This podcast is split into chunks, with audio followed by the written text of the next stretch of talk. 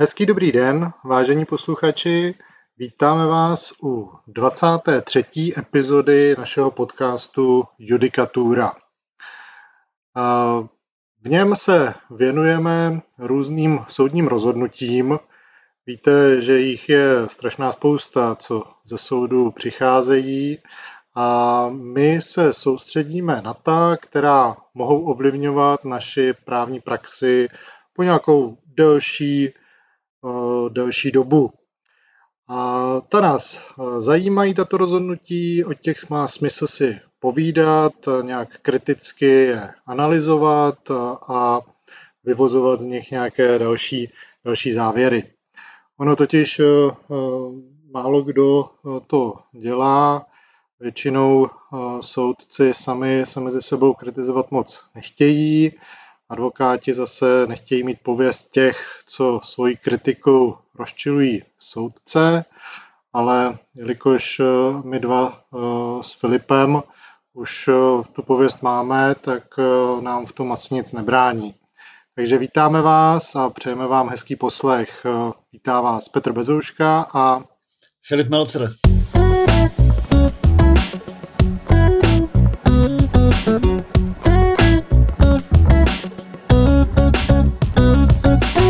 Já ještě na začátek eh, musím zmínit jednu věc, eh, a už jsem to dával i do té naší facebookové skupiny.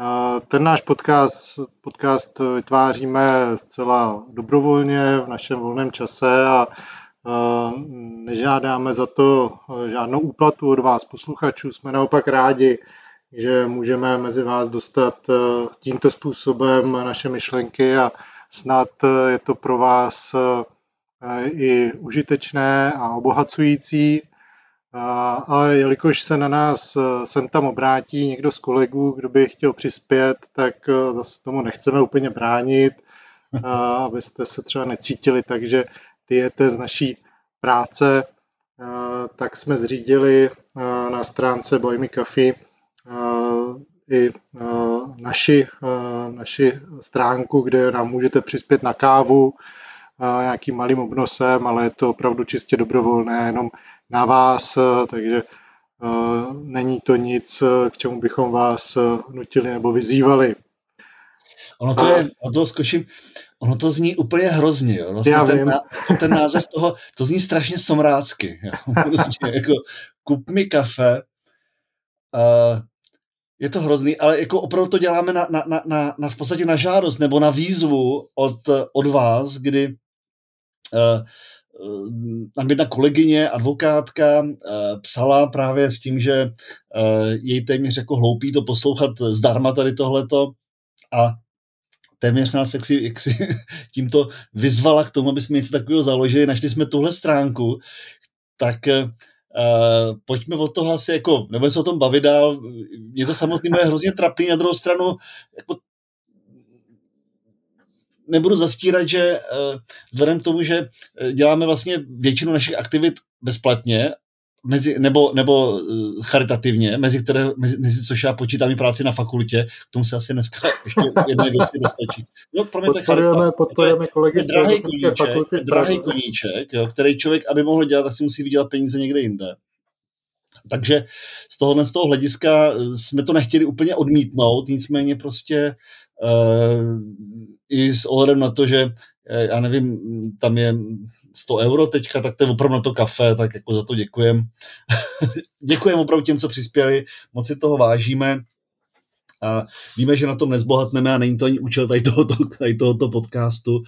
A asi už o tom se víc nebudeme bavit, občas to možná jenom připomeneme na tom Facebooku, ale ani to nechceme takhle jako potom do budoucna promovat v rámci, v rámci toho eh, té, té samotné nahrávky. Tak pojďme tak, o to. Tak pojďme o to. Uh, Filipe, já ještě vím, že ty jsi mi říkal, že chceš dodat něco k tomu, k té problematice dědického práva, co, co bylo předmětem našeho posledního podcastu. Tak...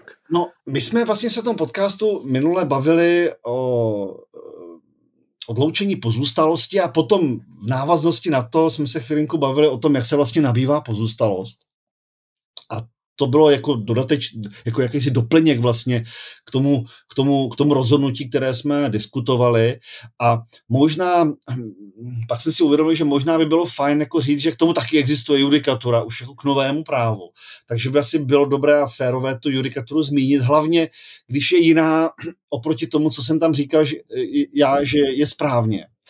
A já jsem tu spisovou značku, je to 29. senát, insolvenční senát. To je to zajímavé, že tahle ta věc byla dělána jakoby insolvenčním senátem a e, spisovou značku to má 29 CDO 3782 lomeno 2020. Zase se budeme opakovat, že ty spisové značky uvedeme na té naší facebookové skupině a na všech těch uh, sociálních sítích, které, které se snažíme eh, používat.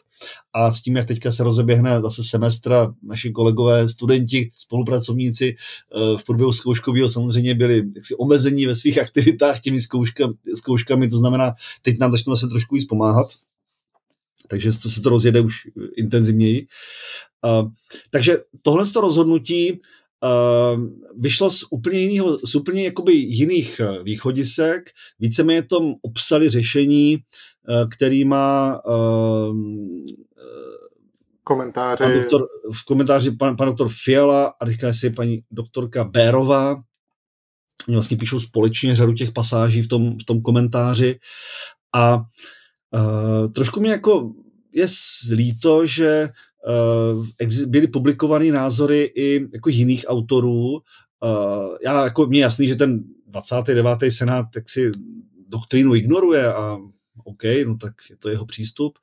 Na druhou stranu uh, byly publikovány názory doktora Spáčila a doktora Šešiny, což jsou jako oba velmi významní praktici, jeden v oblasti věcných práv, soudce nejvyššího soudu, předseda 22. senátu, doktor Šešina, dlouhodobý velmi zkušený notář, praktik.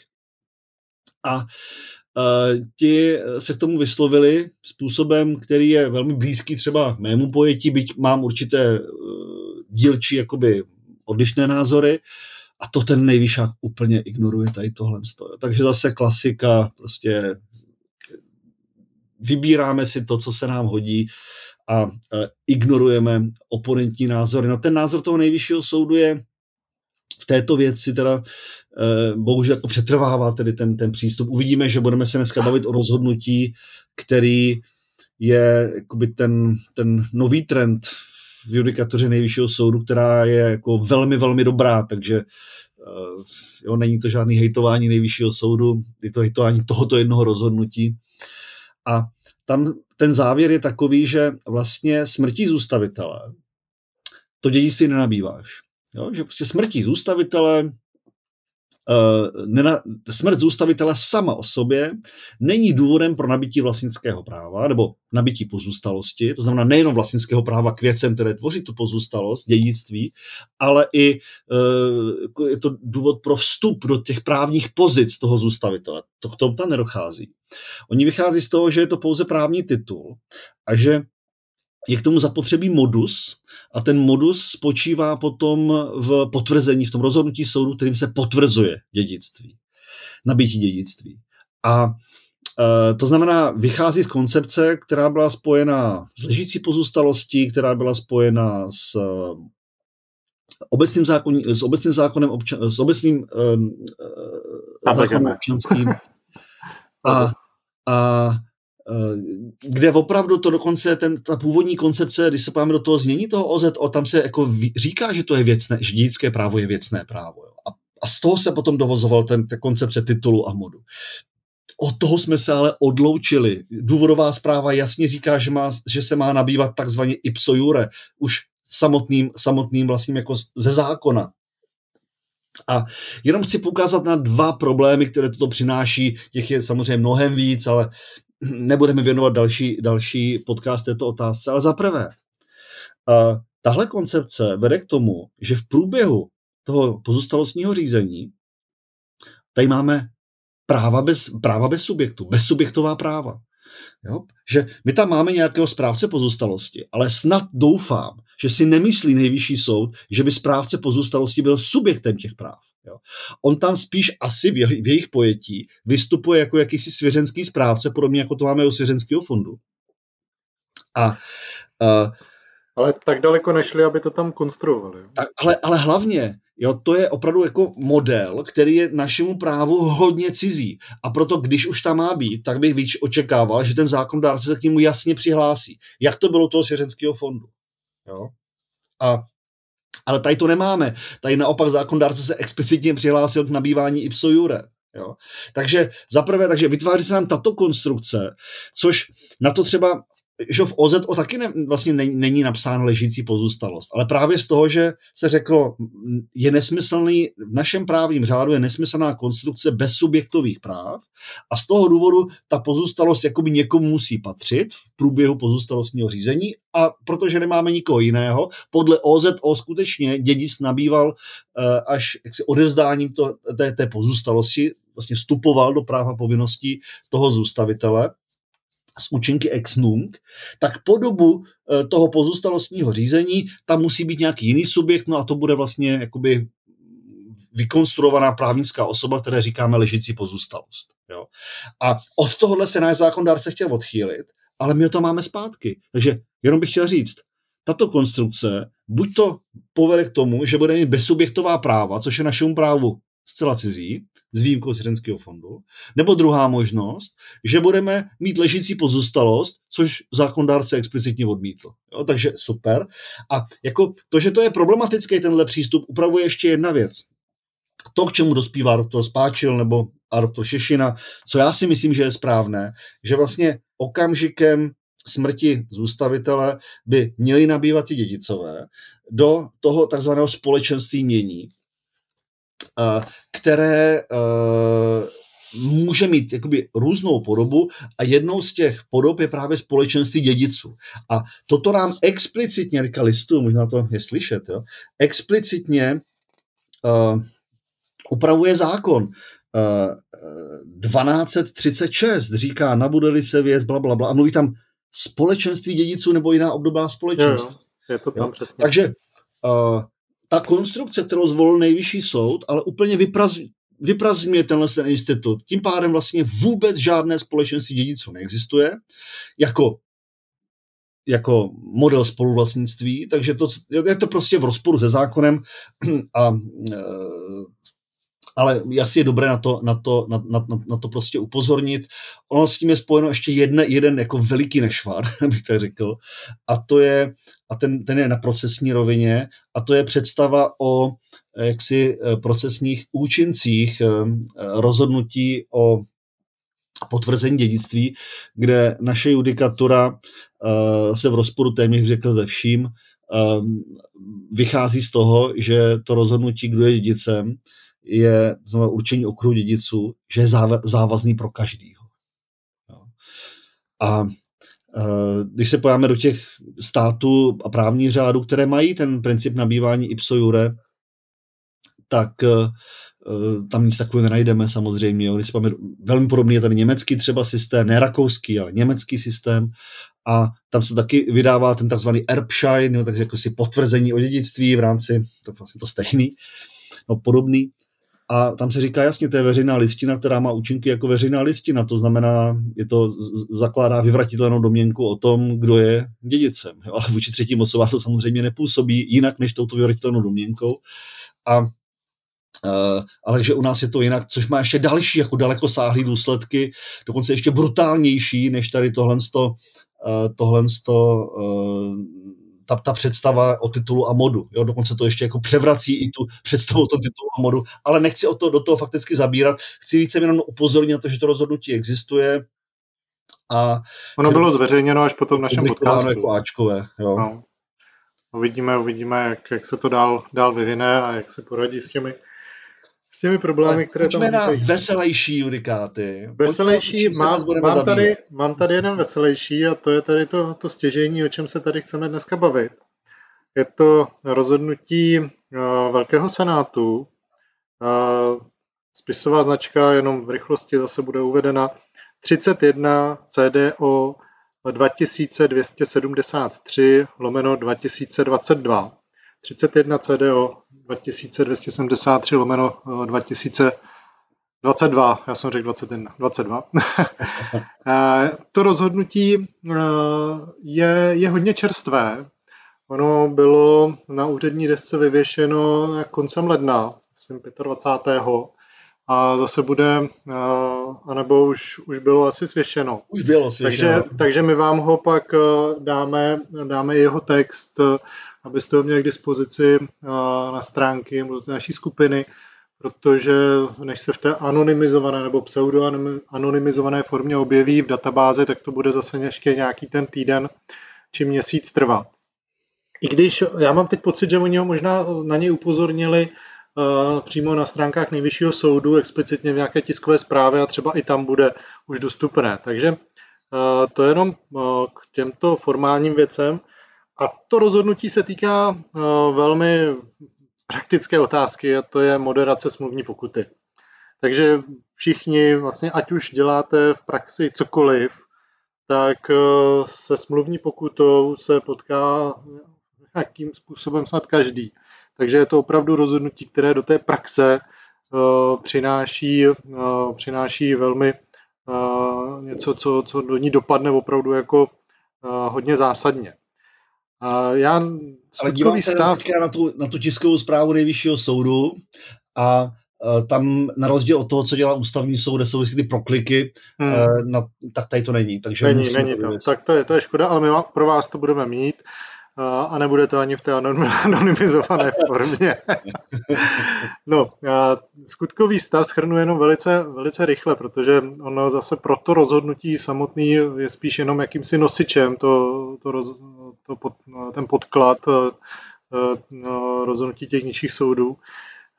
Ale byla tam mezi dvěma subjekty uzavřená určitá smlouva, která směřovala k tomu, že spolu budou pořádat nějaké veletrhy a ujednali si tam pro případ porušení mlčenlivosti, kterou si, si sjednali smluvní pokutu. Ta mlčenlivost nebo ten ta, e, to utajení toho, toho jejich jednání, tak bylo formulováno velmi, velmi vágně, že tedy obě dvě strany Eh, budou zachovávat mlčenlivost o obsahu to, eh, té jejich smlouvy, o všech skutečnostech, co můžou mít povahu obchodního tajemství. A, eh, také o všem, co může způsobit při nějakém vyzrazení druhé smluvní straně újmu. Což si myslím, že může být i docela důležité pro, tom, pro to konkrétní posouzení, ale k tomu se dostaneme. No, a, důležitý, no. já tě možná doplním, důležitý je, že si ujednali, že tou povinností k úhradě smluvní pokuty není dotčen nárok na náhradu škody tak, v plné tak, výši. To tam, to tam taky bylo. A ta smluvní pokuta tam byla za mm, každý jednotlivý porušení nějakých 250 tisíc korun. Mm-hmm. A samozřejmě, jak to tak v Čechách bývá, tak eh, uzavřete smlouvu a hned to jdete vykecat do novin a, tak e, ta a, jedna z těch stran se o tom nějakém rozhovoru, nebo její představitel se o tom nějakém rozhovoru zmínil, že tady jako probíhá nějaké jednání s někým o, o tom, že se tam budou pořádat ty vletry a, a bác na to konto jim samozřejmě přišel hnedka přípis, výzva k zaplacení smluvní pokuty. No a, a soudy se tedy pak následně zabývaly Eh, zabývali eh, žalobou, která eh, na to konto jim přistála na stole a byla tam tedy i řešena otázka moderace té smluvní pokuty, neboť ten, co porušil tedy tu povinnost mlčenlivosti, tak se bránil, že ta pokuta je nepřiměřeně vysoká a že teda by ji soud měl, měl snížit. To je tedy ten základ toho našeho eh, povídání eh, pro ten, pro ten dnešek, eh, protože dál potom už vlastně bychom zabíhal, nebo bych teď na začátku zabíhal do toho právního hodnocení a, a to bych předbíhal to vše, co dneska chceme zmínit. Chceš něco ještě k tomu já, doplnit? Já možná doplním jako to vlastně, to, to že o co tam vlastně šlo právně teďka, jenom jako tu otázku, protože hmm. vlastně nejvyšší jsou... To už je, to už je v, rám, v rámci toho dovolání, no, tam... No, no, jo, vlastně uh, klíčová otázka byla, když se posuzuje uh, přiměřenost smluvní pokuty ohledně uh, s ohledem na její moderaci, tak co já vlastně jako můžu zohlednit. Jo? Jestli můžu zohlednit jenom okolnosti, které existovaly v době vlastně sjednávání té smluvní pokuty. A tím pádem se vlastně jedná o jaksi obsahový přeskum toho ujednání, nebo jestli řeknu, tohle je jako fajn, to se řeší ale jinými pravidly, ta, ta přijatelnost, přípustnost uh, toho vlastního ujednání, ale tady nám nejde o tu obsahovou kontrolu toho ujednání, tady nám jde o to posouzení přiměřenosti toho nároku, toho konkrétního nároku, který vlastně z tohoto ujednání potom v konkrétním případě vzešel. A to sebou nese, že když posuzuju ten nárok, ten vzniklý nárok, tak jeho přiměřenost budu posuzovat nejenom na základě okolností v době ujednání, ale vlastně i těch okolností, které nastávaly později. Zejména takovou významnou okolností, která nastává později, je samotná škoda, která z toho, z toho vznikne. Můžu Asi nutno, nemůžu, nutno předeslat, že dosavadní judikatura tady stála na tom prvním eh, přístupu, že je možné zohledňovat pouze ty okolnosti, které tady byly k okamžiku ujednání té, eh, té smluvní pokuty. A to tady vlastně dlouhodobě eh, bylo prezentováno, řada řada rozhodnutí, na které se dá odkázat a my vám i některé ty spisové značky pak zase uvedeme eh, k tomu odkazu na, na náš podcast. A hlavně jsou uvedeny v tom rozhodnutí. To rozhodnutí a je přesně jako tak. velmi precizní s ohledem na, na, na, na, na tu rekapitulaci uh, dosavadní judikatury. Dosavadní ono, má, ono má celé asi 20, 20 stránek to rozhodnutí a drtivá většina je právě to právní posouzení s, s, veškerou, s veškerým vypořádáním se i argumentů, které tady byly, byly doposud. A mimochodem, vlastně říkal jsem, je to rozhodnutí Velkého senátu, takže tady uh, malý senát, myslím, že to byla 23, jestli se nepletu teď, jo. Tak, tak právě dospěla k tomu, že, že by se to mělo, uh, mělo dělat jinak. Uh, I za využití vlastně báze nové právní úpravy, protože tohle už je něco, co se řeší podle nového občanského zákonníku a proto to bylo předloženo tomu velkému, velkému senátu k rozhodnutí. Tak a pojďme rovnou třeba možná ten závěr, že protože pak se budeme bavit těmi důvody, těmi argumenty konkrétními, ale uh, už jenom proto, že to vyřešil ten, ten velký senát, uh, tak eh, dospěl k závěru, že se přiklonil k tomu, co vlastně říká ten, ta, ta 23. To znamená, došlo tam k velké změně, k tomu pojetí oproti obchodnímu zákonníku a e, ta změna spočívá v tom, že e, a to asi řeknu už teďka rovnou, jo? jo Pak se o tom to. budeme bavit, ale aby jsme nenapínali až do poslední chvíle vlastně, jak to soud rozhodl. Tak za prvé aby jsme si mohli posoudit přiměřenost té smluvní pokuty, tak musíme si říct, k čemu to ujednání sloužilo. To znamená interpretovat to smluvní ujednání a zkoumat tam funkci té smluvní pokuty. A to se mi tam strašně jo, A to je jako, to je jako jasný, je to úplně skvělý, že ten nejvyšší soud nám to teďka říká. Samozřejmě my jsme si mohli trošku říct, no proč to neřekl už dříve, ale pane bože, buďme rádi za to, že to je teď. Jo. Takže skvělý. A druhá věc je, eh, s ohledem na to, právě na tu rozdílnou funkci, eh, lze vycházet z trošku odlišných okolností, které budou rozhodující pro posouzení té přiměřenosti. Dostaneme se k tomu, jaké to jsou. A důležité je, že uh, už to nemá být opravdu obsahová kontrola, ale má to být, to znamená obsahová kontrola toho ujednání, ale má to být otázka posouzení přiměřenosti eh, toho vlastního nároku a tam tedy budeme zohledňovat i okolnosti, které nastaly, nastaly poté. Já možná přečtu jenom, to je jeden odstaveček, tuším 53, eh, kde je vlastně to, to uzavření té, to zhrnutí těch základních důvodů, tak já vám řeknu, Velký senát tudíž uzavírá, že moderaci smluvní pokuty podle paragrafu 2051 OZ nelze oproti pojetí přijatému při výkladu paragrafu 301 obchodního zákonníku pojímat jako nástroj obsahové kontroly přiměřenosti ujednání. Takže nejde o obsahovou kontrolu. Od toho máme například instituci dobrých mravů. A druhá věta, jejím východiskem se naopak stává zkoumání přiměřenosti konkrétní pohledávky na smluvní pokutu a jejím cílem pak zjištění toho, zajištění toho, aby s ohledem na konkrétní zájmy stran nebyla věřiteli hrazena smluvní pokuta o inkonkrétno nepřiměřená. Jo? Takže to je ten závěr toho. Je to vlastně větší, vě, větší respekt k autonomii, k smluvní autonomii těch stran. Jasně, pojďme možná si říct ještě, jak to bylo pro to obchodní. Tam je, hele, tam je strašně zvláštní, jak to bylo pro ty staré právní úpravy. Jo, to... Ale to já jsem si tady poznačil, jestli můžu. To, protože um, samozřejmě už jsme vedli různé diskuze i s kolegy v kanceláři o tom a já jsem pro ně vypracoval nějaké podklady. A uh, já jsem si vzal, je to konkrétně rozhodnutí R81 z roku 2010. A tam je formulován jako celý ten test, jak to vlastně ten nejvyšší soud dělal. A, a jako když si to člověk vlastně znova přečte, protože už žije v nějaké realitě a nějak s tím nakládá, ale pak když se k tomu znova vrátí a přečte si to, tak jako mu zůstává zase rozum stát.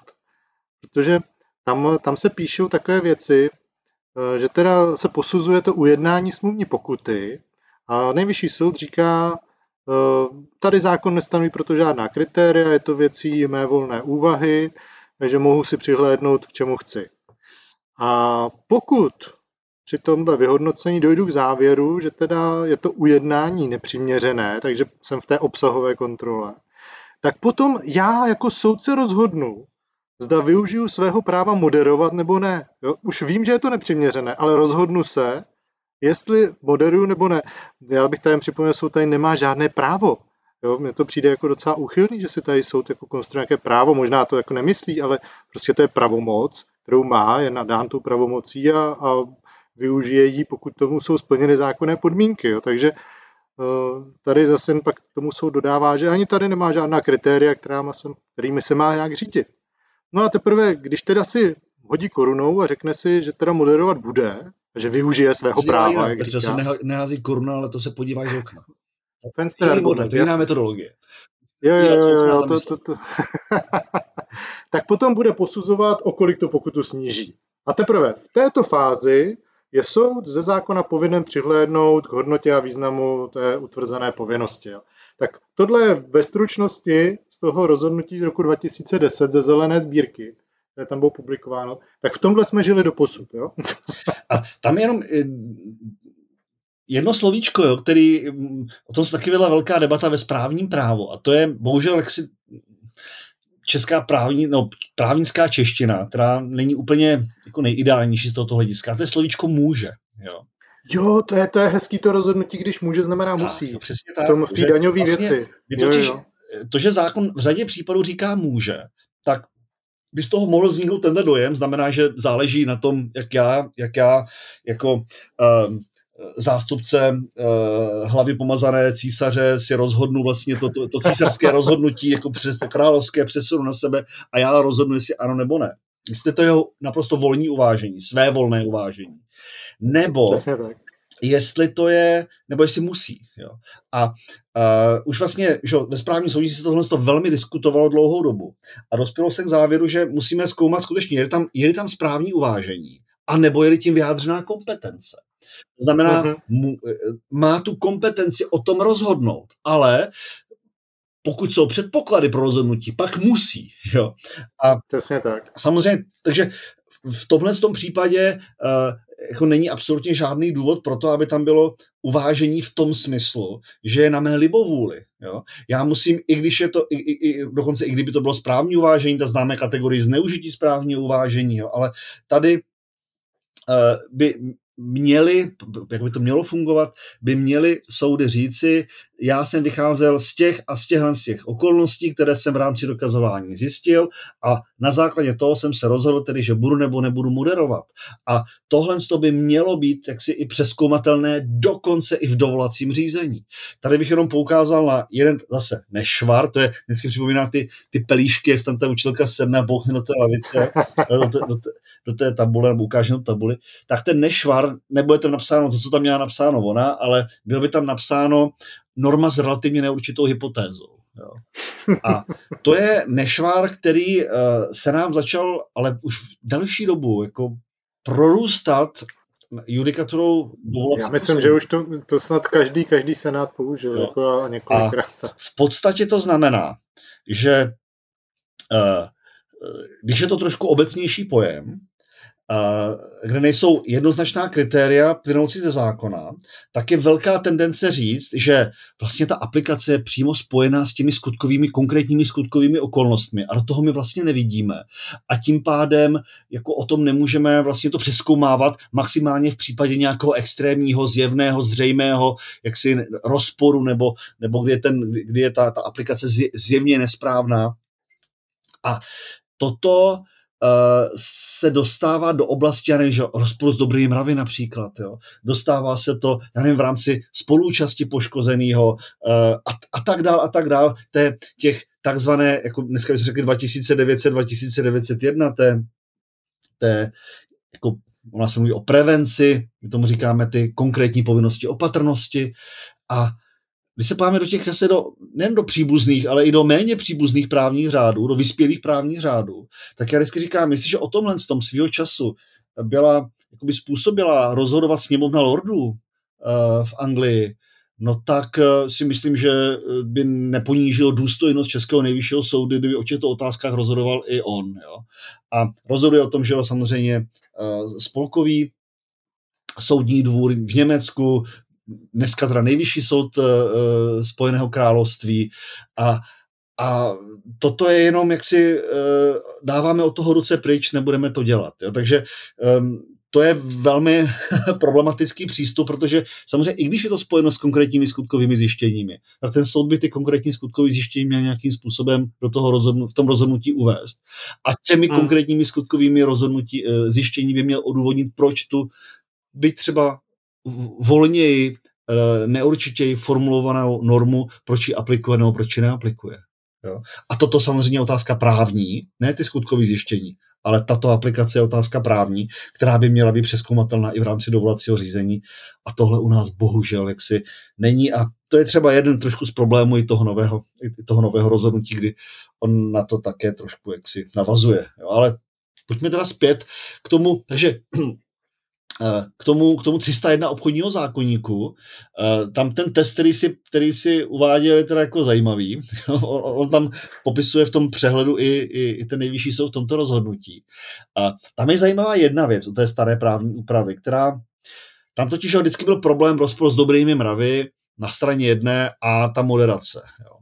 A eh, nějak se... No, jenom, jenom ještě, promiň, že ti do toho skáču, tam je potřeba asi uvést a připomenout, protože zase ne všichni to třeba znají, už jsou vzděláni v té nové úpravě. Eh, podle obchodního zákonníku eh, byla připuštěna moderace, podle občanského zákonníku tam moderace nebyla.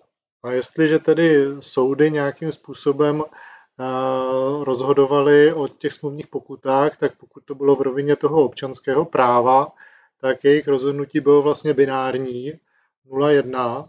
Buď e, ta smluvní pokuta celá odpadla e, z důvodu rozporu s dobrými mravy a, nebo podobných nějakých obsahových kontrol, a nebo byla teda zcela přiznána. Kdežto v tom obchodním Eh, zákonníku tam byla možnost té moderace. Tam, tam, tam to bylo jako, ten občanský zákonník byl ještě jako paradoxní v tom, starý, ten starý občanský zákonník, že vlastně on vázal tu povinnost eh, platit smluvní pokutu na zaviněný porušení povinnosti. Jo? Přesně tak. A to je jako, ale nepřipouštěl moderaci. Ono se někdy, někdy se zdůrazňovalo, no vidíte, vlastně v tom občanovi, tam je ta ochrana poskytovaná tím, že to je jenom za, pro účelem, eh, za účelem zavinění v rámci v rámci uh, obchodu, tam to naopak to zavinění nebylo zapotřebí, ale tak tam proto jsme měli tu moderaci. Jo. Ale jako samozřejmě i tehdy už tohle bylo divný, protože uh, v rámci náhrady škody byla možnost snížení výše náhrady, dokonce i v případě zaviněného, což bylo základ, že základ zákonní, ta generální skutková podstata vycházela ze zaviněného porušení e, právní povinnosti jako základem náhrady škody. A přesto soudy mohly snížit výši náhradu, náhrady. A hlavně tady ale strany si v občanovi občanovi si mohli strany sjednat, že se bude hrát smluvní pokuta i za nezaviněný. Jasně, jasně, ne, jasně, jasně, no. sjednat si to mohli, jo, jasně, ale prostě obecně bylo tohle a uh, argumentovat tím, že je tam zavinění a proto není možná moderace, je hrozně divný, když zaviněné způsobení škody uh, moderaci připouštělo, jo, takže tohle to prostě hmm. nedávalo úplně smysl a to je ten důvod, proč se samozřejmě zákondárce rozhodl jít spíš tou cestou toho obchodního zákonníku, než tou cestou toho, toho občanského zákonníku. Ale dneska, a to je taky důležitý říct, dneska to máme obecní pravidlo. Jo? Dneska to je ne pro podnikatele a pro nepodnikatele jiný, ale je to obecní pravidlo. A on ten, uh, ono to má význam i proto, i pro tohle to rozhodnutí, uh, protože zaprvé uh, tam se odkazuje jako na důvodovou zprávu, jestli skutečně zákonodárce chtěl převzít kompletně tu předcházející právní úpravu. A důvodová zpráva se totiž paradoxně přihlásila k oběma těm inspiračním zdrojům, jak obchodnímu uh-huh. zákonníku, tak občanskému. A nejvyšší soud tam správně říká, no tak za této situace, když vlastně říká, vycházíme z toho, co bylo. A to bylo úplně rozdílný, takže z toho není jako, nemůžeme dovodit, že by chtěl bezvýhradně převzít jeden nebo druhý. Jo? A tím pádem i jakoby ta, ta vůle toho historického zákonodárce umožňuje, dejme tomu, že dneska se odchýlíme od toho. Ono, samozřejmě, ta vůle historického zákonodárce by nikdy neměla bránit e, nějakému e, racionálnějšímu, objektivnímu výkladu. Jo? Ale tady, tady to možná stojí za to říct. A ještě jedna věc, pardon, tam stojí za to říct, a totiž, že ten vztah té, k dobrým mravům. Jo? Protože e, proto to vlastně byla obsahová kontrola dřív. Jo? Protože v tom obchodním zákonníku se vylučovalo, že by se to, přesko, že by se ta, to ujednání o smluvní pokutě přeskoumávalo s ohledem na dobrý mravy. Jo. Tam se právě tvrdilo, že tam máme lex specialis, nebo k těm jakoby zásadům, eh, zásadám uh, poctivého obchodního eh, styku. Jo. Tam máme speciální úpravu, bez toho tomu paragrafu o dobrých mravech občanského zákonníku 39 starého zákona, se omlouvám ty paragrafy toho starého práva, ale pořád tam nějak je. A tím pádem uh, já nemůžu říct, že to je neplatné z důvodu rozporu s dobrým mravy, já to můžu maximálně jaksi moderovat. Jo.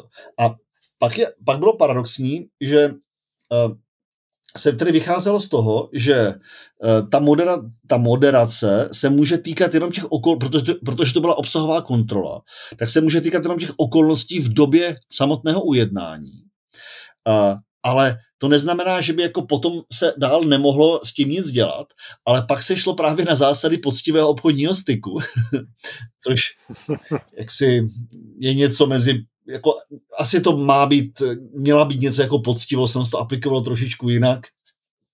A uh, to znamená, i když to ujednání samo o sobě bylo v pořádku, tak soudy let kdy potom tu smluvní pokutu nepřiznali s ohledem na právě zásady poctivého obchodního styku. Dokonce znám jedno rozhodnutí z velmi nedávné doby, kdy uh, nejvyšší soud zrušil rozhodnutí odvolacího soudu, protože, zohl, protože on řekl, že uh, moderuju smluvní pokutu s ohledem na to, že uh, tam po sjednání smluvní pokuty nastaly nějaké okolnosti a ten nejvyšší soud říká, toto nemůžete dělat, jo, to můžete jenom ty okolnosti, které jsou v době ujednání, tak mu to zrušil.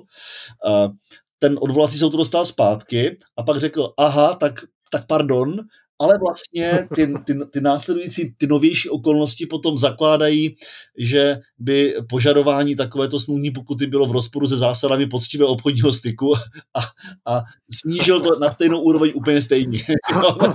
úplně stejně a to už potom u nejvyšáku jako prošlo.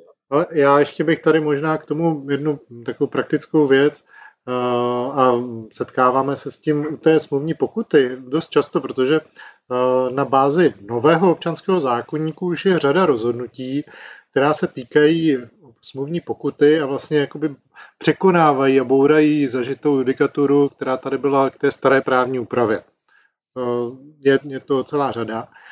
A je potřeba připomenout, že tam často to nešlo přes Velký senát, ale čistě to bylo jenom rozhodnutí, rozhodnutí toho malého senátu, často té 23, eh, s tím odůvodněním, že vlastně oni jako nepřekonávají tu starou právní úpravu, která dál vlastně na bázi té, té obchodního nebo občanského zákonníku funguje, ale že staví novou judikaturu na novém občanském zákonníku, byť ta pravidla kolikrát byla totožná. A tak se mohlo stát, že vlastně jste měli na nejvyšším soudě dva totožné případy, jeden založený na staré právní úpravě, jeden na nové právní úpravě, totožných pravidlech, ale oba dva byly rozhodnuty jinak. A mě by zajímalo, jak vlastně interpretovat tady teď to rozhodnutí toho velkého senátu, jestli když tam přijdu teďka s, nějak, jestli jim tam přijde s moderací případ podle 301 obchodního zákonníku, jak s tím naloží? By to nechají jestli... být. Podle mě řeknu, že to, to, já, já si taky, já se taky bojím, že... Že to bylo podle starého a, a, a tady se argumentuje no. i určitými hodnotami toho nového práva. Ano, ano. No. Já, já mám taky ten pocit, ale právě jenom mě tam jako uh, uh, zaujalo to, že v tomhle případě s tím šli do Velkého a senátu. Protože tam už byly rozhodnutí uh, jednotlivých na bázi, na bázi nového občanského zákonníku. Máš jo, pravdu, máš jo. pravdu. A, to, to máš hele, pravdu. já si, ono, on to, on to, to občas někdo kritizuje a říká, říká se, že uh, by bylo fajn i ty, když je ste, vlastně stejná právní úprava nebo třeba stejná textace těch ustanovení, že by ve starým a v novém zákoně, že by se mělo chodit do Velkého senátu, já jsem rád, že tam nechodí s tím. Jo. Já opravdu musím, musím jsem rád, že tam s tím nechodí, protože ten zákon, byť to konkrétní ustanovení, je jaksi textováno uh, stejně, tak ten zákon jako celek je prostě jiný. To právo je prostě jiné. Jo. To je za prvé. To, to je pravda. A, a za druhé, čistě, jak by to tam taky dopadlo. Jo, a čistě jako pragmaticky teďka musím říct, že uh, přece i jakoby účelem toho práva bylo, my jsme vždycky používali termín, jak si, jak to bylo zlatý fond jako judikatury, jo, která byla, vznikala v 90. letech, vznikala někdy ještě dokonce dřív a co si budeme povídat, eh, to, to porozumění práva eh, v téhle té době bylo výrazně horší, než je v současnosti. Jo. Takže já jsem rád, že se i vytvořil tento, možná to je trošku účelové, účelová konstrukce, ale že se vytvořil tento přístup, že se do toho velkého senátu jít nemusí, protože prostě je to nové právo, díváme se na to nově a fakticky to totiž vede k tomu, že ten nejvyšší soud je ochoten udělat změnu judikatury tam, kde ve Velkém senátu by k tomu ochoten, ochoten nebyl. A to teda si myslím, že... Je, je, to, je, to, je, to bezva, je to bezva. Jen, jen člověk si musí vlastně jako v hlavě držet to, že když má třeba uh, super rozhodnutí, o kterému tady povídáme, tak uh, že přijde s obdobným případem, který ale bude založen ještě na staré právní úpravě, že tam to bude posouzeno třeba bude, no, to je důležité říct, to je pravda, no. Jinak já zase, aby to nezapadlo na tomhle rozhodnutí, musím opravdu ocenit i práci s doktrínou, jo, kde tady hezky v tom rozhodnutí vlastně schrnují, jak ta doktrína z začátku vlastně kopírovala uh, tu judikaturu a jenom vlastně ji jako, uh, no, nebudeme tomu říkat doktrína pak, ale uh, že vlastně v těch publikovaných názorech se drželo to, co ta judikatura tady, tady všechno, co jsme tady všechno předestřeli. Ale Zmiňují se tady pak už vlastně i ty další názory, které byly proti tomu. A já bych zase tady využil té příležitosti a udělal tady reklamu uh, dvěma chytrým klukům, uh, mladším než jsme my, a na kterých můžeme se dá jednomu seniorovi, ale jako ty, tyhle ty dvě, dva bych vypíchl, no. ale o seniora jo, jo, můžeme jo. taky. Jako senior jako senior, jsme to je, ale to je strašný, jak já, ale ne, ne, nebudeme mu říkat senior. Seniorní právník, takhle to bude. Seniorní právník, tak. Ne, ale určitě zase, eh, koho tahle problematika zajímá a je to v tom rozhodnutí zmiňováno, tak se podívejte a přečtěte si článek Viktora Kolmačky, eh, který vyšel v obchodně právní reví v roce 2019, kde se zabývá právě moderací započtené smluvní pokuty jako protipohledávky, ale zároveň tam řešíte obecné otázky moderace. A podívejte se na článek Dominika Skočovského, který vyšel v časopise pro právní vědu a praxi v roce 2021, který je dostupný na internetu v pohodě bez, bez nějakého paywallu.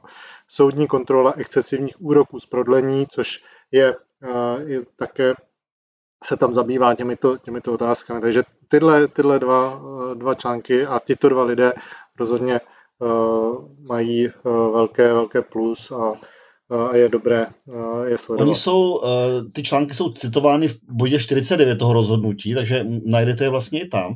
A ten třetí, který vlastně už jako už to předjímali, že jo, tady to, tuto změnu té judikatury, protože poukazovali vlastně na, na tu problematičnost té předcházející. A ten třetí je tedy Josef Šilhán, který vlastně už dneska je docent, že jo, na brněnské právnické. Ono vlastně to byla jeho habilitace. Prosím? To je jeho habilitace. To byla jeho habilitační práce. Tak, jo. Takže to určitě stojí za to. A jenom těm dvěma mladším, protože uh, musíme být aktuální a, a stojí za to to říct. Jo. Prostě to jsou, vlastně končí teďka, že doktorské studium, oba působí současně jako vlastně asistenti na nejvyšším soudě a oba, a jenom jak řeknu, co, co, co mě uvádí do depresí, jo. A oba dva by měli zájem fungovat v rámci fakulty, fungovat na, akadem, na té akademické půdě.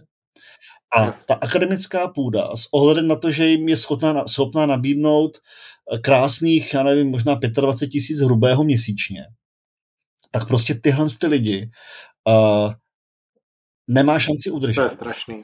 Uh, oni odejdou pryč do praxe, nikdo jim nemůže vytknout půl slova. Jo. Ti seniorní právníci, jako eh, jsme my, a jako je třeba ten Joška Šilhán, tak hold prostě, samozřejmě na úkor fakulty, ale přece jenom si můžou to živobytí vedle fakulty, byť na její úkor, obstarat někde jinde, takže jako neumřeme hlady. Ale tihle dva by nebyli schopni zaplatit nájem jo, z toho, co ta fakulta. A má to jeden efekt. A je to úplně hrozně, já jsem to úplně našť... Dřív já jsem říkal, jako, že vlastně nemáme moc eh, jako ti, ti lidi, kteří jako ti, ty, ty, ty následovníky, jo? že prostě nemáme někoho, kdo by šel, šel po nás. A teďka hmm. přišla určitá vlna těchto lidí, kteří tady jsou. Jo, jo a my je nemůžeme udržet. A já jsem z toho ještě možná ve větší depresi, než kdyby tady vůbec nebyli. Kdyby tady nebyli, tak čo, čo, nejsou tady, ale oni tady jsou a my nejsme schopni je udržet. A, a teďka jsem na Facebooku jsem odpovídal je Honzovi Petrovovi, na, tam teďka se že řeší eh, právě... Jo, to je ta filozofická, no, filozofická fakulta, fakulta příjmy uh, jako učitelů na fakultě v oblasti těch sociálních a humanitních věd a snad se tam uvažovalo o stávce. Já jsem tam psal, hele, já, kdyby, byla, kdyby, oni, kdyby do toho sešlo, já jsem připravený jít do stávky. A právě kvůli těmhle s těm lidem. Jo. Právě, takže vyzývám nás kolegy, akademiky. Prostě my od tyhle ty lidi nesmíme prostě přicházet. Jo. A uh, je to otázka peněz. Je to otázka peněz, uh, bohužel ničeho jiného, uh, a s tím souvisejících dalších věcí, ale prioritně je to otázka peněz, aby si fa- protože ty lidi ma- zájem mají. Oni by i rádi ale prostě musí platit složenky.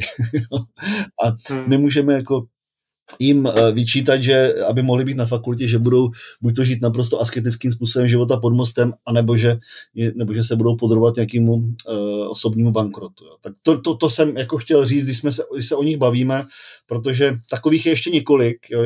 Je to určitá vlna teďka, dejme tomu několika skvělých kolegů, kteří jsou na na uh, vlastně v, v doktorském studiu a měli by, dejme tomu, tento zájem, ale ty fakulty si nejsou schopni udržet. Ty dobrý.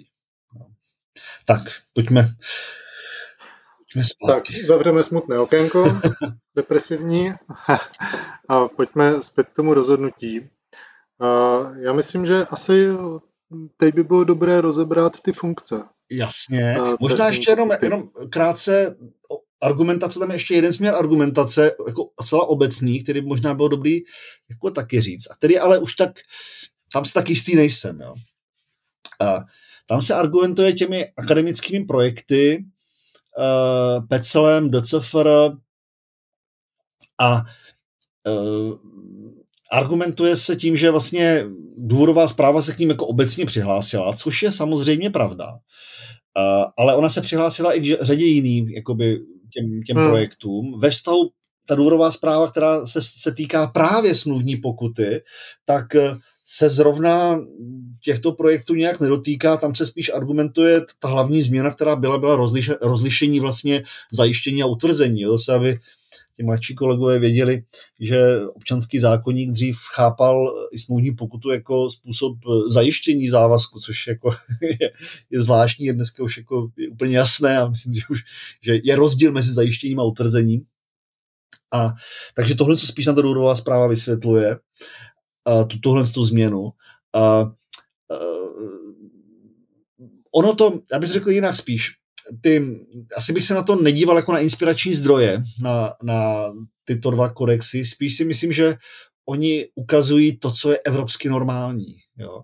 A tam právě se zdůrazňuje, že tyhle ty dva zdroje, ten PECL a ten DCFR, že to neberou jako obsahovou kontrolu, ale že to právě berou jako kontrolu přiměřenosti toho konkrétního nároku, jo, což je úplná pravda.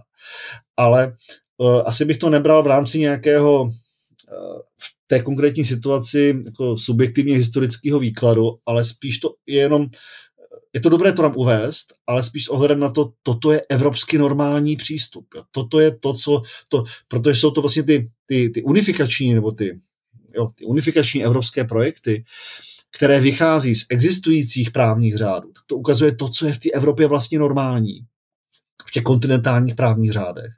A od toho my jsme se poměrně zásadním způsobem odchýlili. Z tohohle hlediska je fara to upozornit. Trošku bych měl obavu s eh, tím historickým výkladem zrovna tady v téhle, v téhle hmm. otázce. Tak a pojďme tedy na ty, na ty vlastní...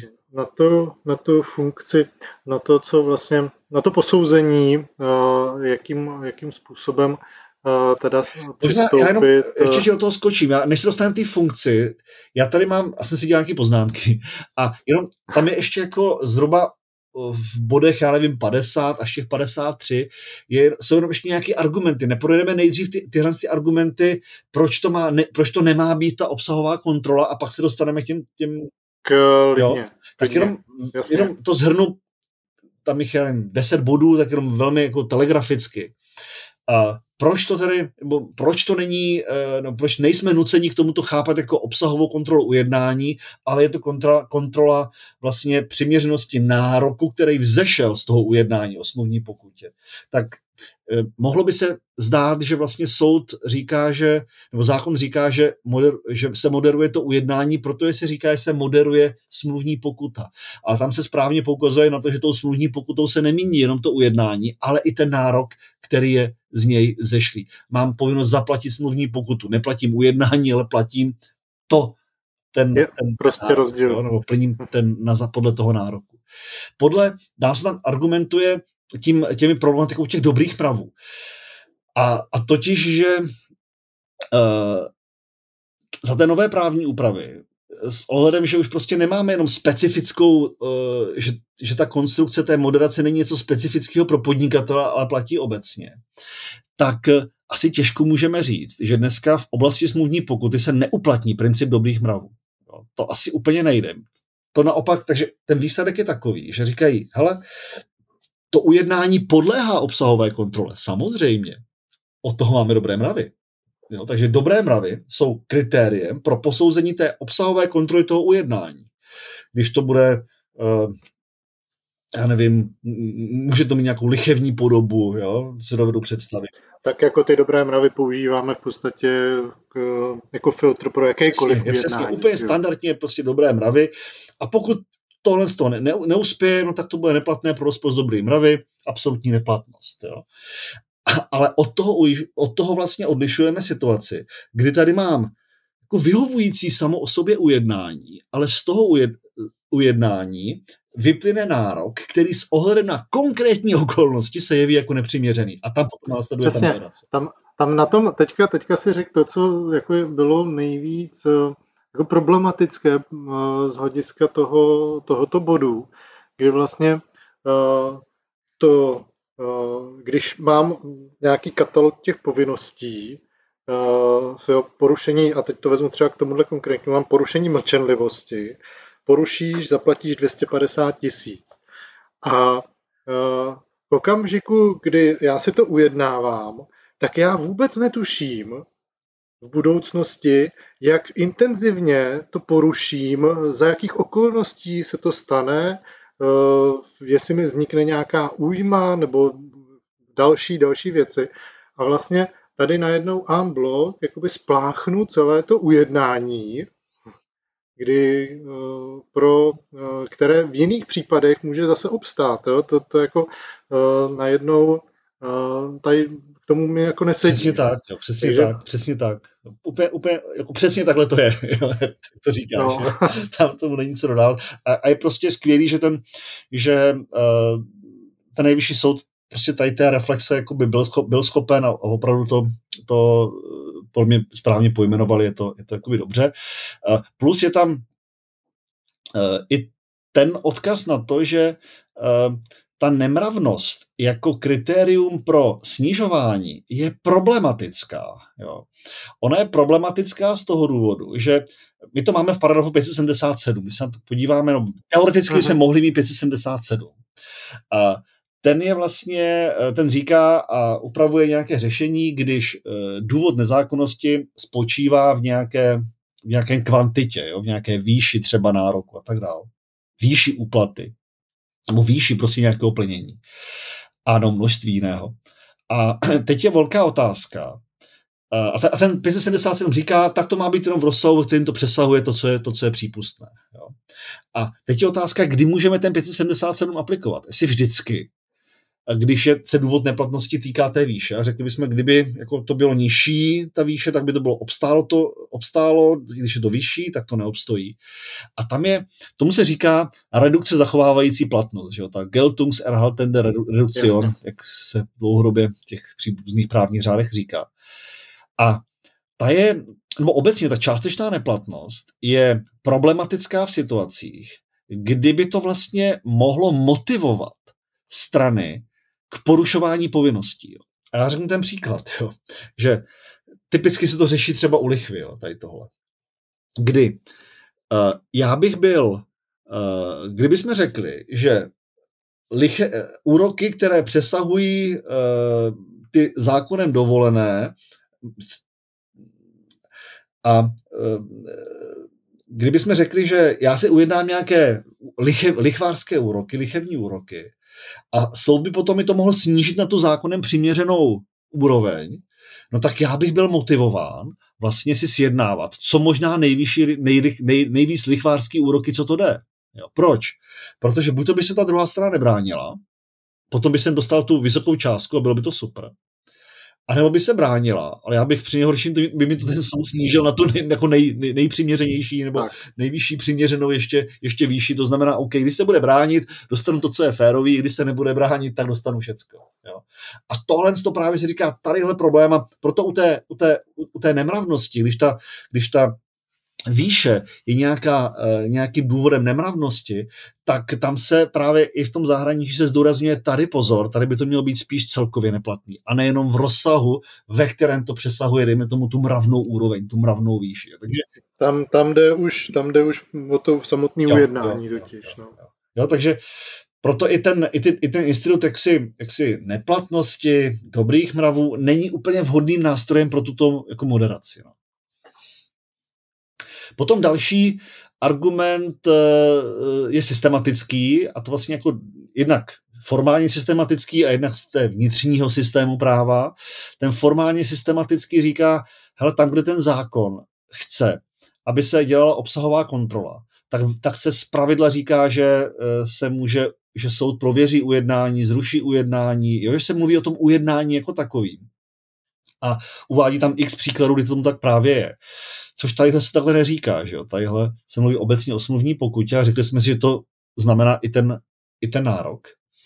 A ten uh, argument té vnitřní systematiky říká, no, uh, s ohledem na vý, blu, ú, jak to říct, uh, úzkou provázanost náhrady škody a smluvní pokuty, tak se výrazně víc se tomu blíží jako moderace výše náhrady výše škody podle 2953, kde samozřejmě se taky nejedná o nějaké uh, obsahový přeskum nějakého ujednání, ale o tu, o tu výši té náhrady, jako takovou, ten nárok.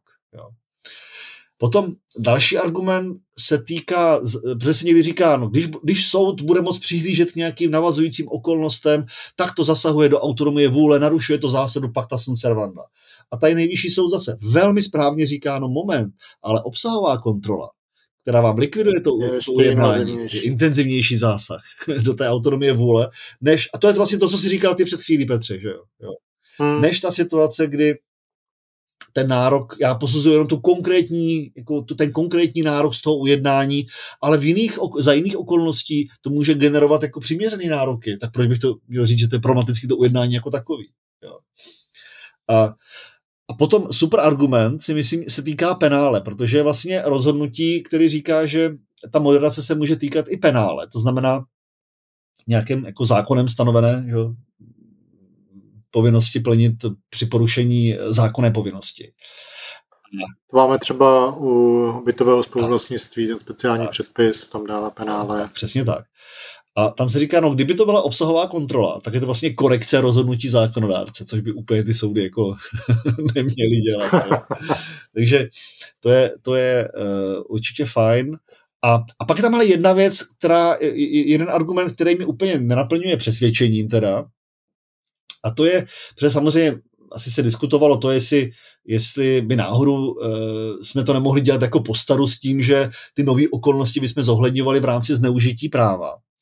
A tam ta argumentace je taková, že uh, zneužití práva se na ty případy vůbec nedá aplikovat.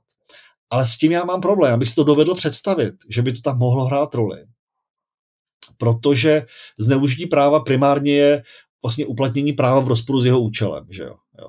A hmm. dovedu si představit argumentaci, kterou vlastně podobnou ten nejvyšší soud chce, aby jsme dělali. Jo?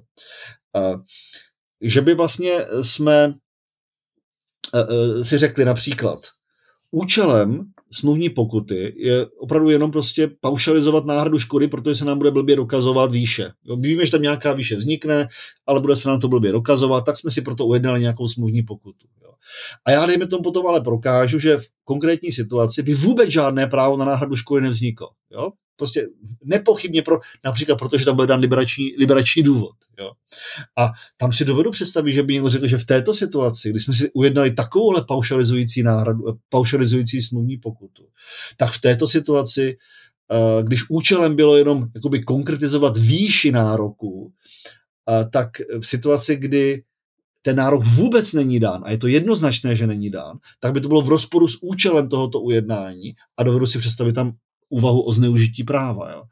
Ale to nic nemění na tom, že OK, tenhle ten jeden odstavec bych asi škrtl, ale, uh, ale jinak si myslím, že a zase nevím, jestli ten paragraf 8 by byl dobrý nástroj pro tu moderaci, jo, pro to snížení, ten je dobrý říct, že třeba by bylo vyloučený ten nárok, jo, ale asi není dobrým nosit, nosičem pro to snižování případný. Takže asi takhle chápu tu kritiku ze strany toho nejvyššího soudu, ale to je jako jediná poznámka, co bych měl. Jinak si myslím, že to je jako super. Jo. Ale a zároveň si udělal takový pěkný osmý můstek k těm funkcím. Jo, tak pojďme na ně. ne, ten soud vlastně potom, co no, tady krásně tam dává řadu těch argumentů, proč teda eh, považuje za, eh, za důležité se odchýlit a nevidět to stejně, jako to bylo za té předchozí právní úpravy, tak potom sám vlastně nabízí eh, jakýsi test, vlastně ty kroky, které mají, mají být sledovány v, v těch jednotlivých případech, kdy se rozhoduje o té moderaci. A první věc, a ty už si to zmiňoval na začátku, co tady je potřeba udělat, je vyložit to ujednání o té smluvní pokutě a zjistit, pokusit se zjistit nebo ujasnit si, jakou funkci vlastně ta smluvní pokuta v tom daném konkrétním případě plní. A to si myslím, že je strašně důležité a, a, a jako u nás je to tak opomíjené, Eh, řekne se smluvní pokuta, ale ta smluvní pokuta eh, může nabývat opravdu jako různých podob nebo může být využita k řešení různých situací. Vezmu jako dvě ty, ty krajní, buď tu smluvní pokutu máte opravdu jako sankci, jako trest, ten soukromoprávní trest za něco, ta pokuta, eh, typicky máte někde ujednán nějaký zákaz třeba Eh, kouření v, v prostorách, ve společných prostorách a teď vás tam teda, teď vy to porušíte, tak to je ten trest za to, že, eh, že tam, že tam kouříte. A nebo ta druhá krajní pozice je, že to funguje ve vztahu eh, k té náhradě škody, jako paušalizovaná náhrada škody, to, co si zmiňoval před chvílí, tedy nechci se zatěžovat nějakým dokazováním rozsahu toho mého nároku na náhradu škody a proto pro ten případ jsem si sjednal smluvní pokutu, která je jakýmsi oceněním toho rizika, které a, a možného vzniku škody, který mi tam může, může při tom porušení přijít. Ale to, dvě, dvě poznámky jenom. První, hmm. uh, když se na ten konkrétní příklad, tam je krásný příklad vlastně té sankční smluvní pokuty. Že? Tím, že řeknu, že vlastně to nemá vliv na náhradu škody, to znamená, že to úplně mimo, tak je to typicky ta sankční. A potom mám, uh, si pamatuju, že jsem chodil na semináře uh, k Franci Bydlinskému, protože v Brně, jako, uh, když já jsem studoval, tak uh, tam jsme se nic takového nerozvěděli. Ale tam byla jako dobrá otázka, prostě říká, no tak máte nějaký, máte, píšete smlouvu, máte nějakou smluvní povinnost tam a je vám jasný, že se vám bude strašně těžce prokazovat škoda u té smluvní povinnosti. Co tam uděláte? A na to studenti, kteří byli na rozdíl ode mě, kteří tak tu, tu, tu znalost měli z té výuky, tak byla jednoduchá odpověď. No, tam si musím na smluvní pokutu. Prostě potom jako je jasný, že jako pak tam musí být ta smluvní pokuta a tam má samozřejmě tu funkci uh, té paušalizované náhrady škody. Jo. Ono se to samozřejmě může prolínat. Jasně. A ta, ty, ty funkce mohou, mohou tam, tam být obě dvě sledovány a někde se nám podaří prostě zjistit, která z nich je upřednostněna na základě i různých podpůrných ujednání, která tam která tam k tomu nějak eh, směřují. A, a, ale je potřeba opravdu jako na tohle se podívat a zjistit to. Já, já mám jako čerstvou zkušenost, a my jsme se o tom s Filipem už bavili, ale já to tady zmíním. Eh, možná si pamatujete, že u eh, regulace nájmu bytu, tak bylo to asi paragraf 2239, tak bylo zakázáno vlastně ujednat v neprospěch nájemce bytu smluvní pokutu. A já jsem byl jeden z těch, který říkal, je potřeba se podívat, jako co tím zákazem my sledujeme. Jestli vlastně chceme tady zakázat ty smluvní pokuty, které směřují na nájemce jako sankce, tedy musí zaplatit něco, něco navíc, něco dalšího, co by jindy nebyl povinen nějak plnit z titulu svého porušení, a to v kontextu nějakých těch eh, nepřiměřených povinností, eh, které se tam také zakazují, tak, tak mi jako dávalo smysl. A nebo, což jsem říkal, tady si myslím, že tímto směrem to nemá jít, eh, je to otázka zákazu těch paušalizovaných náhrad škody, kdy, já nevím, pronajmete Eh, nějaký byt na Vinohradech, kde máte ještě nějaké staré vitráže nebo nějaká kachlová kamna a prostě nechcete řešit potom ještě tahanice kolem ohodnocení eh, a znaleckých posudků a všechno a tak si ujednáte, hele, pokud tadyhle vysklíš tohle okno, tak prostě má to nějakou hodnotu, dáme tam smluvní pokutu, která tu náhradu škody vyřeší a není to tedy nic, eh, nic, co by bylo míněno jako sankce, ale jako řešení právě té náhrady škody. Eh, neuspěl jsem s tím pohledem, eh, ty smluvní pokuty, nakonec teď máme řešení, které je teda úplně jako celé pofidérní s k těm jistotám, ale to tady nebudu rozebírat. Každopádně já jsem strašně rád, že ten nejvyšší soud tady právě tohle nastínil konečně a že že ta smluvní pokuta u nás plní různé role, což eh, to je ten začátek toho, eh, jak, jak k tomu přistoupit. A hlavně, že prostě ono to musí mít, jako nutně to prostě musí mít vliv na, na stanovení, jakoby, no, posouzení té přiměřenosti. Jo. To je třeba, co já vím, tak když kdysi dávno jsem četl vlastně, protože to byla v 19. století, to byla jako jedna z klíčová, jedna z klíčových knížek o náhradě škody, tak to byla vlastně kulpa podle římského práva od, od Rudolfa Jeringa a e, to znamená vlastně o náhradě škody se tam zabýval a řešil tam právě problémy smluvní pokuty a říká, hele, jako, protože on se zabýval tím, do jaké míry má vůbec právo náhrady škody a vůbec soukromý právo má mít ten moment toho trestání v sobě. Jo? A říká, obecně to je v zásadě jako nepatří do soukromého práva a když to skutečně má ale trestat, tak si to dovedeme představit v některých situacích, ale vždycky to musí být spojený právě s nějakou moderační, eh, s možností moderace ze strany soudu. Jo? Aby ty strany si ty tresty a jako nedávali příliš vysoký.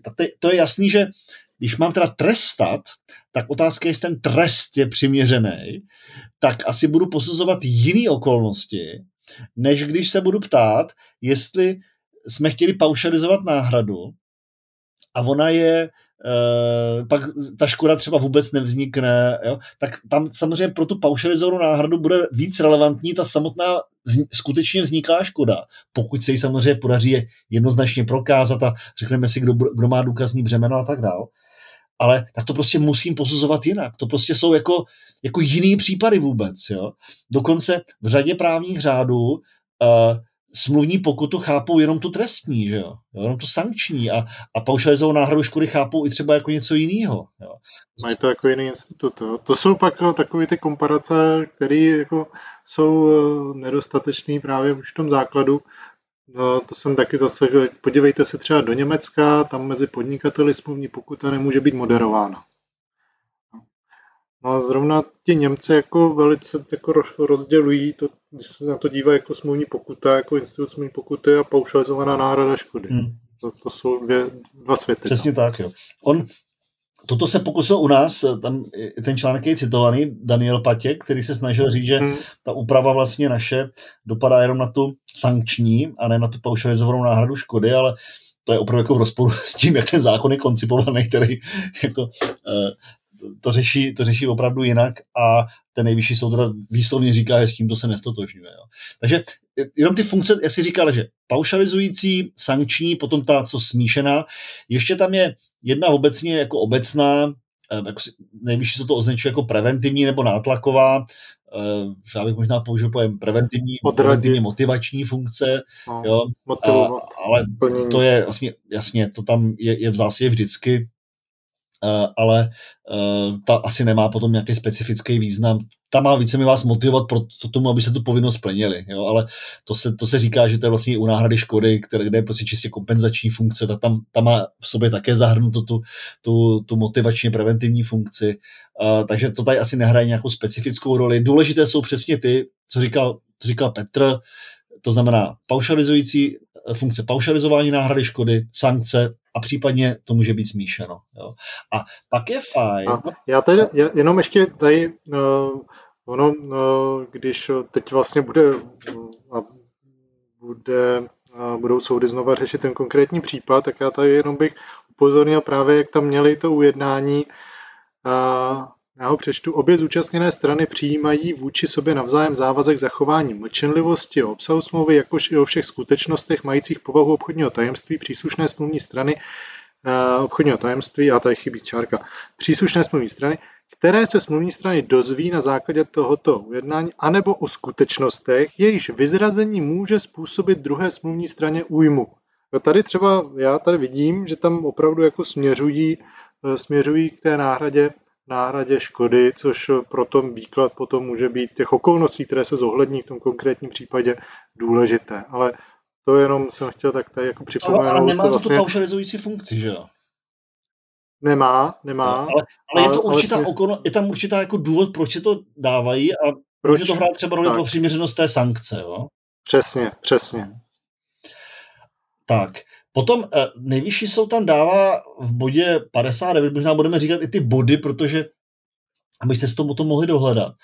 Eh, jakoby nějaká pomocná výkladová pravidla, jak ten soud má zhruba jako si říct, jestli to je, jestli to má nebo nemá tu paušalizující funkci, nebo co to je. A, tak za, vychází samozřejmě ze, ze zákonné úpravy, která říká, že zásadně to paušalizuje. Znamená, Aha. v mhm. pochybnostech to plní tu, paušalizo, tu, tu, paušal, tu, tu tu funkci paušalizované náhrady škody. Jo. A pak tam má nějaké okolnosti, ze kterých jsme schopni výkladem dospět k něčemu jinému. Jo. Například, kdy je předvídatelná jako velmi vysoká škoda a strany si dají výrazně nižší smluvní pokutu. Jo. Tak za těchto situací uh, spíš říká, pokud tam nebyla opravdu zjevná vůle jako vzdát se v podstatě toho práva na náhradu škody, tak eh, spíš to vidějí jako tu sankci. Jo? Uh, opačně, když je tam nějaká předvídatelná škoda a oni si dají vyšší, tak to spíš má tu smíšenou fun- eh, funkci. Uh, jenom bych chtěl zdůraznit, že uh, my se bavíme o škodě a náhradě škody, ale my si musíme uvědomit, že uh, smluvní pokuta může chránit i jakoby ideální zájmy, to znamená jakoby nemajetkovou újmu, která té straně vznikne. A samozřejmě, jak to říká i 2894 strany, si můžou ujednat povinnost k náhradě nemajetkové újmy. To znamená, je, to bych možná doplnil tomu, co ten nejvyšší soud říká, že pokud by byla zjevná nejenom majetková újma, ale pokud by bylo zjevné, že z porušení povinnosti může vzniknout nějaká nemajetková újma, tak by jsme to měli a strany si pro ty, pro, ty, pro ty účely stanovili smluvní pokutu, tak eh, bych já vycházel z toho, že to, ta smluvní pokuta má kryt i právě tu náhradu té nemajetkové újmy, která té straně, vznik, eh, té straně vznikla. Jo. To ne, neplní to tu sankční funkci této situace, ale tu paušalizační. Jo. Tak. No, Potom, no, to jsou, ano, povídej. No, ne, potom, potom vlastně eh, na základě toho, když zjistím, eh, zjistím tu funkci, eh, tak nebo chtěl si ještě k tomu smluvní pokuta náhrada škody? Myslím, že ne. Jako, ono to hraje ne. po to, ale asi si ty půjdeš dál, že jo? Že, takže první krok je, že si musíme, pojďme zpátky k tomu testu, že tak. si musíme říct tu, tu funkci té náhrady škody. Tu funkci. A, potom, a to mi rozhodne vlastně i, nebo ukáže na ty okolnosti, na, ke kterým se mám dívat, když posuzuju, posuzuju tu přiměřenost. A samozřejmě tam je důležité to sdělení, které jsme říkali na začátku, že nejsem omezený jenom na ty okolnosti, které tady byly už dány v okamžiku ujednání té smluvní pokuty, ale dívám se vlastně na ty zájmy těch stran, na zájem toho věřitele, který Eh, měl být tou smluvní pokutou chráněn a pokud to směřuje k té paušalizaci, eh, tak eh, ta náhrada škody je jedním z těch, jednou z těch důležitých okolností, kterými se musím zabývat. Takže pojďme ty okolnosti si říct. Jo. Takže za prvé by i problematický samotná výše, výše té škody, která skutečně vznikla. Jo. A tam ten nejvyšší soud říká, no, když, to, když ta smluvní pokuta má tu paušalizační funkci, tak tohle to musí být relevantní. Jo. Uh-huh. A samozřejmě, samozřejmě za předpokladu, že to je jasně prokázáno a s tím, že důkazní břemeno tady nenese ten poškozený, ten věřitel, ten oprávněný, ten, kdo má právo na tu náhradu, ale ta druhá strana, ta musí prokázat, prokazovat tu nepřiměřenost. Jo. A, a takže kdyby tady byla ta situace taková, že uh, my jsme si stanovili smluvní pokutu, která má tu paušalizační funkci a bylo by prokázáno buď to, že škoda vůbec nevznikla, nebo právo na náhradu škody by vůbec nevzniklo, nebo uh, že by vznikl třeba výrazně nižší, že konkrétně vzniklo výrazně nižší, tak je tady důvod pro tu moderaci. A naproti tomu, když ta, sankc, když ta, když ta smluvní pokuta má tu sankční funkci, tak ta výše skutečné škody sama o sobě až tak relevantní není. Ona může být relevantní jiný okolnosti, třeba, třeba zavinění, jo, protože e, jestli to mohlo zabránit nebo nemohlo zabránit tomu porušení té smluvní povinnosti, tohle může mít vliv na přiměřenost potom té, e, té sankce. Jo. Což víme, že pro e, náhradu škody je irrelevantní, protože tam nemáme, tu nemáme v rámci smluvní odpovědnosti postaveno na principu zavinění, ale máme to postaveno na principu objektivní odpovědnosti s možnou liberací. Takže tadyhle na tom dobře vidět, třeba kdy, kdy hraje roli zavinění, že to bude hrát, že to bude důležitý s na funkci té smluvní pokuty, že jo? V případě paušalizované náhrady je to úplně jedno, protože to nehraje roli. V případě, že to bude sankční, tak to může když tam nebude zavinění, aby tam třeba extrémně vysoká velmi vysoká smluvní pokuta, může to vést k závěru, že ta smluvní pokuta je nepřiměřená s ohledem na to zaviněné porušení té smluvní povinnosti. Jo.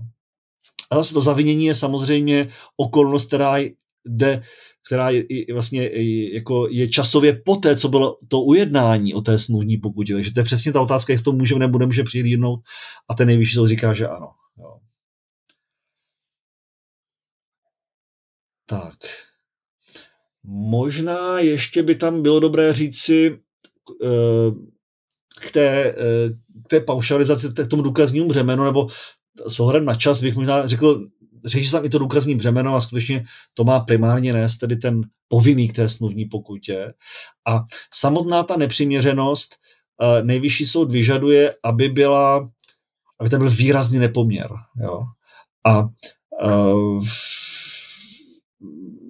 asi by to, to co třeba sám odkazuje na ty, na ty inspirační zdroje, tak asi by bylo dobré říct, že to, že skutečně vzniklá škoda je minimem té náhrady, když se jedná o tu paušalizační samozřejmě, ne když je to ta sankční, jo, eh, tak eh, neznamená to, že by to vždycky měl dávat jenom to minimum. Jo? Naopak eh, i ty inspirační zdroje říkají, že by to spíš mělo být víc než to minimum, protože to kryje i další nepohody, nemajetkový újmy a tak dále. Jo? Takže já bych tady ještě k tomu, jak se zmiňoval tu procesní stránku, tak ocitoval vlastně jednu důležitou větu eh, z toho rozhodnutí. Dospěli soud v předchozím kroku k závěru, že smluvní pokuta není nepřiměřená, případně nepodaří se mu na základě provedeného dokazování objasnit rozsah následků porušené smluvní povinnosti ve sféře věřitele, aby mohl učinit právní závěr o nepřiměřenosti nároku ze smluvní pokuty, nemůže nárok věřitele na smluvní pokutu snížit. Jo, což je vlastně, leží to na tom, na tom povinném z té smluvní pokuty, aby on právě ke všem těm okolnostem, které jsou důležité pro to rozhodnutí, tak tvrdil a prokazoval, protože pokud to činit nebude, tak prostě ta smluvní pokuta snížá nebude. Jo. Přesně tak, jo. Ale a do, dokonce možná, tam se nepíše v tom rozhodnutí, ale dovedl bych si představit, že v těch případech, kdy uh, to dokazování bude jaksi mimořádně obtížný a naopak účelem, účelem bylo, a často to tak je, jako ta právě ta snaha vyhnout se nějakým složitým sporům, tak bych i, tu přiměř, i to snížení, to využití toho moderačního práva vztáhl i k tomu, jestli uh, ta to, to prokázání té skutečně vzniklé škody jako je nějaké mimořádně složité nebo není mimořádně složité. Což to, to je vlastně něco, co máme 136 to SR a kolik 29, 52? Nevím. Ne, 3, 4. Občanského zákonníku. se nepletu. 55, jo. Teď, teď to nemám úplně v hlavě. No. Jo, takže to jsou okolnosti, které samozřejmě můžou hrát roli. Ne všechny tady v tom rozhodnutí jsou i zmíněny, ale, ale asi to dává smysl. Tak... Ne, to rozhodnutí otevírá dveře tomu, aby teď eh, se mohli jsme jako pečlivě to zkoumat a samozřejmě ad hoc každý případ je jiný. Jasně, jasně, jasně.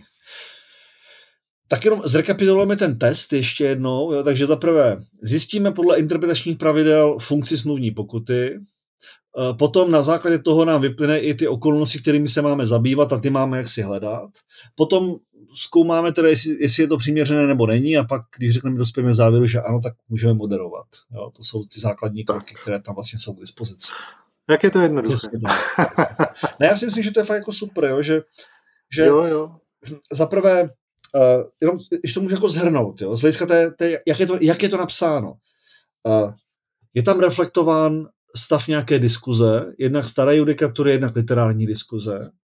Je tam, uh, jsou tam opravdu, je tam argumentováno, není to prostě tvrzení, jako je to tak a hotovo, jo? ale jsou tam argumenty a současně je vypořádávání se s oponentními argumenty. Znamená ne, že si vypíchnu jenom a zdůrazním argumenty proti, ale argument, uh, argumenty pro můj názor a argumenty proti mému názoru nevypořádám se s nimi, ale zamlčím je. Jo? bojím se, že jako zamlčovací tendence některých rozhodnutí eh, těch vysokých soudů je velmi, velmi problematická a konec konců jsme se o jednom takovém rozhodnutí dneska na začátku bavili. Takže to si myslím, že je super a hlavně jako mi se to líbí i prostě věcně to, to, to, to, to, to rozhodnutí. Takže já jsem ráda. s ním taky, taky spokojený a jako za každý takovýhle rozhodnutí já jsem strašně rád, protože uh, je to daleko příjemnější bavit se o něčem takovýmhle, co má hlavu a patu a, a jsou tam věci, o kterých se dá přemýšlet, než to, co jsme dělali třeba minule. Přesně. to, já, já jsem eh, tam eh, když jsem publikoval, publikoval vlastně informaci o tom podcastu na facebookové stránce, tak tam byl krásný, krásný komentář jednoho, jednoho člověka, kterého si nesmírně vážím, který tam napsal, komentované rozhodnutí je neuvěřitelné. Chtěl se mi v prvním hnutí mysli napsat, že jeho tvůrce byl patrně Číňan ve smyslu Wurzlova příkladu, že bychom se dočkali překvapivých rozsudků, kdybychom nechali podle našich zákonů soudit někoho, kdo nemá nic společného s naší kulturou, například Číňana. Jenže Wurzel mimo jiné tomu Číňanovi připisuje ein eminent logisch und juristisch begabtes Wesen. Takže nic. no, uh, bez překladu to radši necháme, hele. Dobře. uh, no jo, no je to tak, no je to tak, takže, takže, takže to je super a budeme hrozně rádi, když eh, se budeme bavit o těch věcech, které prostě dávají smysl, které nás posouvají někam, praxi posouvají někam. By to samozřejmě otevírá, dejme tomu další jako problém, že každý rozhodnutí nebo každý názor samozřejmě, nebo málo který názor v právu je takový, že, že nevytváří žádné další a, otázky. Samozřejmě, teďka, teďka je důležité uh, i pro tu praxi opravdu zamyslet se nad tím, jak textuji ta ujednání o smluvní pokutě, co, abych ulehčil případně výklad a zjištění té funkce, co tím opravdu sleduji, zamyslet se nad tím. Jo, to je něco, co já dlouhodobě třeba prosazuju, aby aby to nebylo jen takové bezmyšlenkovité, tak tady mám jako povinnost, tak tam frknu nějakou smluvní pokutu, ale opravdu se zamýšlet nad tím, proč ji tam dávám, jak vysoká má být, co tím sleduji. Jo? Mm, přesně. A současně to rozhodnutí je dobrý v tom, že uh, v řadě případů se na to v praxi nemyslí, takové jako té, té jednodušší praxi, a potom uh, tam tento rozhodnutí dává i jakoby pomocná kritéria, z čeho teda mám vycházet, jak mám postupovat, jo, který, a ta kritéria se samozřejmě opírají o zákon, jo, nejsou to vycucané z prstu. Jo. Dobrá, tak myslím, že dneska jsme to zahltili hodně. Koukám se, že se blížíme k hodině a půl. Omlouvám se Honzovi Šlajzovi za to, až to bude stříhat, eh, ale také moc děkuji jemu a Právu 21 za technickou podporu a prostor. A tímto se s vámi loučíme a zase někdy. Tak jo, mějte si krásně, na stranou.